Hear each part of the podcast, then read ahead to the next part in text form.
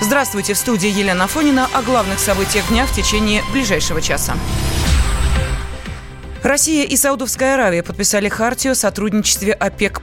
На церемонии министр энергетики королевства напомнил, что нефть по-прежнему существенный элемент в мировой экономике. Всего по итогам э, переговоров э, Владимира Путина и короля Салмана Бен, э, Абдель Азиза Аль Сауда подписано более 20 документов. На прямой связи со студией из Эр-Рияда специальный корреспондент «Комсомольской правды» Дмитрий Смирнов. Дима, приветствую. Какие еще важные соглашения были подписаны по итогам переговоров? Да, добрый вечер. Ну, собственно, там всего 21 соглашение, как нам рассказывает сайт Кремля. Тут сложно было посчитать, сколько их точно. Вот. Но по общим подсчетам там практически на миллиард долларов должны эти соглашения потянуть. Ну, вот тоже посчитаю чуть позже. Сейчас официально визит Владимира Путина в Риад завершился. Правда, сам он Саудовскую Аравию не покинул, он здесь будет ночевать и только утром уже отправится дальше по маршруту. Его утром ждут в Абу-Даби, в Арабских Эмиратах, тоже визит. Ну, сегодня день а, был насыщенный. Какая программа была у президента? Ну и с какими сложностями вы, журналисты, может быть, столкнулись в на этом визите, во время этого визита? Ты знаешь, на самом деле особых сложностей не было. Тут э, вроде как монархия монархия, а тут все сошлись мнение, что вполне себе демократично обустроено внутри королевского дворца все. Вот. А у Владимира Путина э, были переговоры с королем Саудовской Аравии, с наследным принцем, потом был еще и экономический форум. Ну и на самом деле с самого начала повели его, ну не только его членов делегации, даже журналистов, на торжественный э, обед, который вот король Саудовской Аравии давал в честь этого визита – ну, в общем, не знаю, понравилось ли президенту, но вот нам понравилось. Вас э, кормили тем же, чем и президента? Вот, да, представляешь, бывает же такое. Что, серьезно? Я думаю, что это шутка. Нет, нет, абсолютно нет. Редкий случай, но, но такое бывает. Да, но э, переговоры отошли на второй план, э, когда все начали писать со ссылкой на тебя про э, странное оружие, которое э, президент нашел у королевской стражи, заметил. Что это за история? Расскажи, пожалуйста.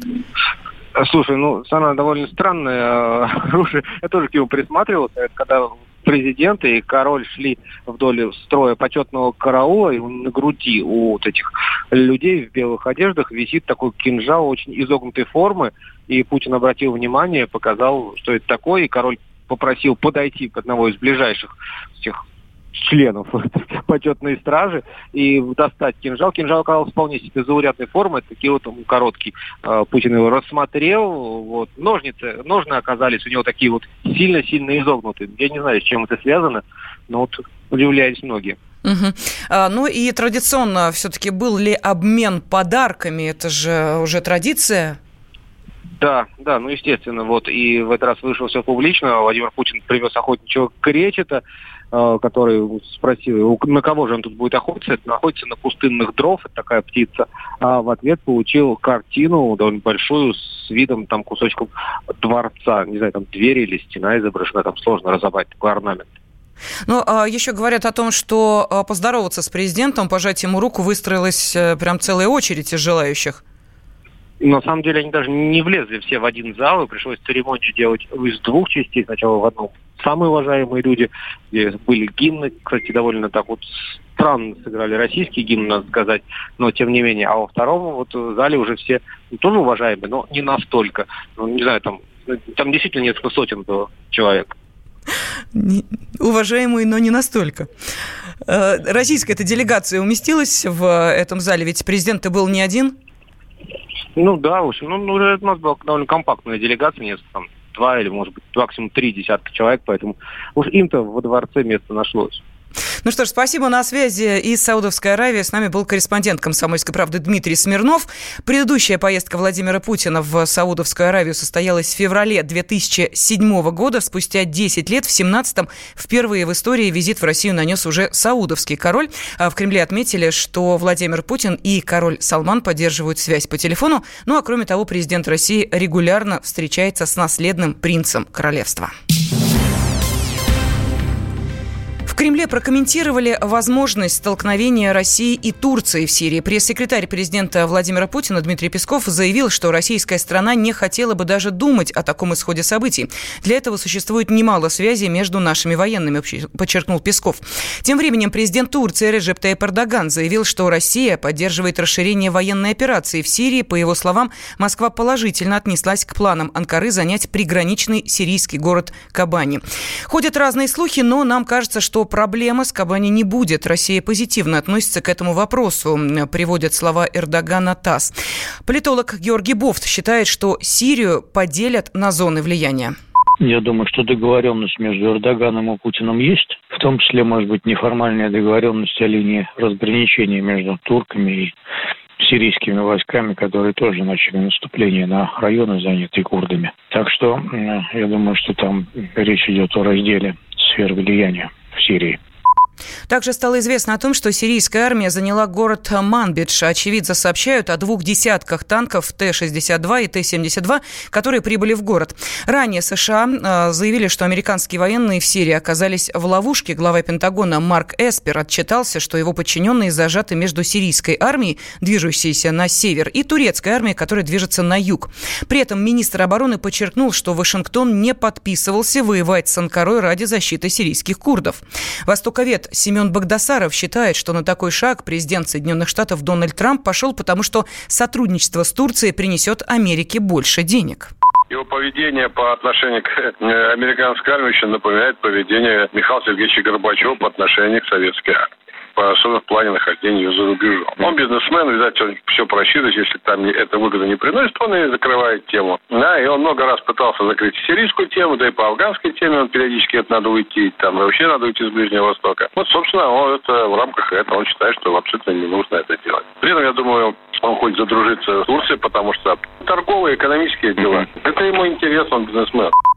Политолог Анна Глазова уверена, что угроза прямых столкновений между Сирией и Турцией повышается с каждым днем. России невыгодна новая война, и Москва будет делать все для сохранения мира на Ближнем Востоке, подчеркнула Глазова понимаем, что если Турция хочет э, продолжать свою военную операцию, она это делает не только для того, чтобы бороться с курдскими отрядами самообороны, которых она считает террористическими, а, но еще и для того, чтобы переселить туда, э, ну, как минимум, 2 миллиона сирийских беженцев, что, конечно, кардинально поменяет демографическую ситуацию в этом регионе, и это уже будет бомба замедленного действия, хотя бы потому, что эти беженцы, они не являются выходцами северо-востока Сирии. Сейчас, когда курды все-таки договорились э, с сирийской армией, и понятно, что это было сделано при посредничестве России, ситуация кардинально меняется, потому что мы знаем, что переговоры между сирийским режимом и курдами, они велись э, постоянно, но стороны не могли прийти к соглашению, потому что Сирия была готова предоставить только автономию